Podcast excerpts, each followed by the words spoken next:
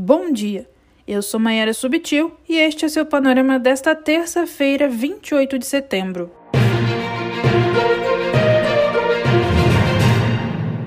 A concentração dos senadores que compõem a CPI da Covid mira nesta semana no caso Prevent Senior, operadora de saúde investigada por suspeitas de uma série de irregularidades, como a subnotificação de casos e mortes por Covid-19.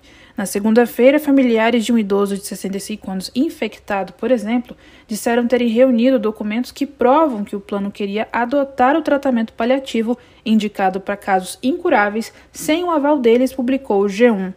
Em sua coluna na revista Cruzoé, o jornalista Diogo Mainardi acusou a Prevent de tentar ocultar a causa da morte de seu pai, o escritor, jornalista e publicitário Enir Mainardi, por complicações da Covid em agosto de 2020 Mainardi publicou o relato na semana passada, mas foi amplamente divulgado pelos jornais nesta segunda. A Prevent Senior nega todas as acusações.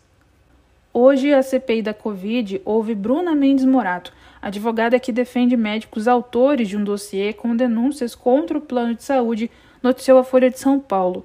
Entre as acusações, eles afirmam que eram obrigados a prescrever remédios ineficazes contra o vírus e que a operadora mudava a causa da morte para omitir óbitos causados pela doença.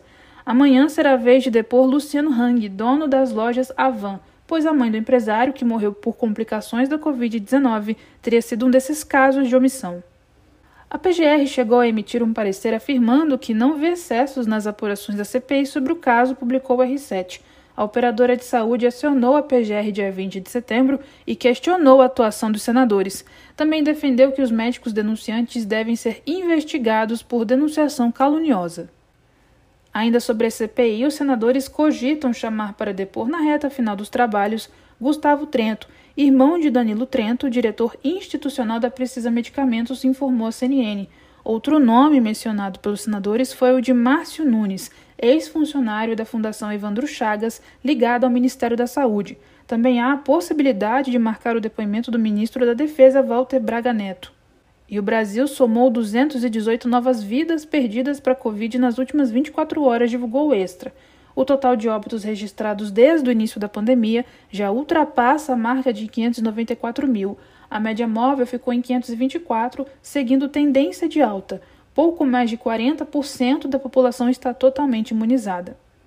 No Congresso, parlamentares aprovaram nesta segunda um projeto que altera a Lei de Diretrizes Orçamentárias de 2021 e dá sinal positivo para que o governo federal abra espaço no orçamento e invista no programa social Auxílio Brasil, substituto do Bolsa Família, informou o Globo. A proposta agora vai à sanção.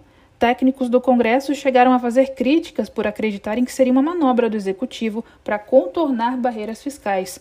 O Bolsa Família hoje repassa 189 reais e atende mais de 14 milhões de famílias.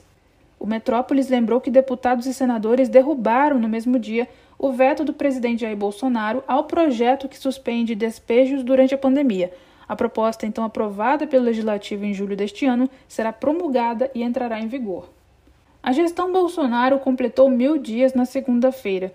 Para dar início às comemorações a seus feitos políticos até aqui, o mandatário reuniu autoridades aliadas da base do governo no Palácio do Planalto. Em discurso, o presidente disse que as Forças Armadas não cumpriram uma ordem absurda dada por ele e que, obviamente, a corrupção não foi eliminada, reportou a Folha de São Paulo.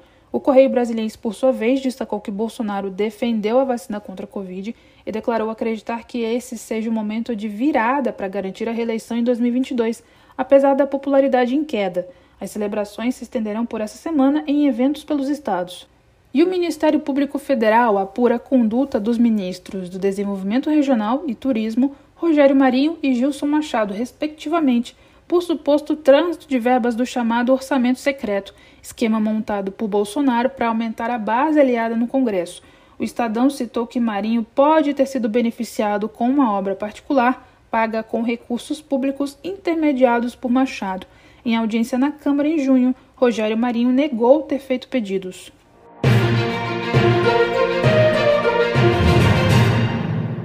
No mundo, na Alemanha, os primeiros resultados das eleições divulgados na segunda-feira apontam que o um candidato do Partido Social Democrata, Olaf Scholz, venceu com 25,7% do total, detalhou G1. Já a União Cristã Democrata, partido da chanceler federal Angela Merkel, ficou em segundo lugar, com 24,1% dos votos. Apesar de estar na frente, Scholz pode ficar de fora se não conseguir formar uma coalizão para governar no lugar de Merkel. E no Canadá, um acidente em uma mina subterrânea da Vale deixou 39 trabalhadores presos. Segundo a agência Reuters, a mineradora deu início ao resgate dos funcionários ainda na segunda-feira por um sistema de escada de saída secundária. O incidente aconteceu no último fim de semana e não há feridos. O panorama fica por aqui. Tenha um bom dia.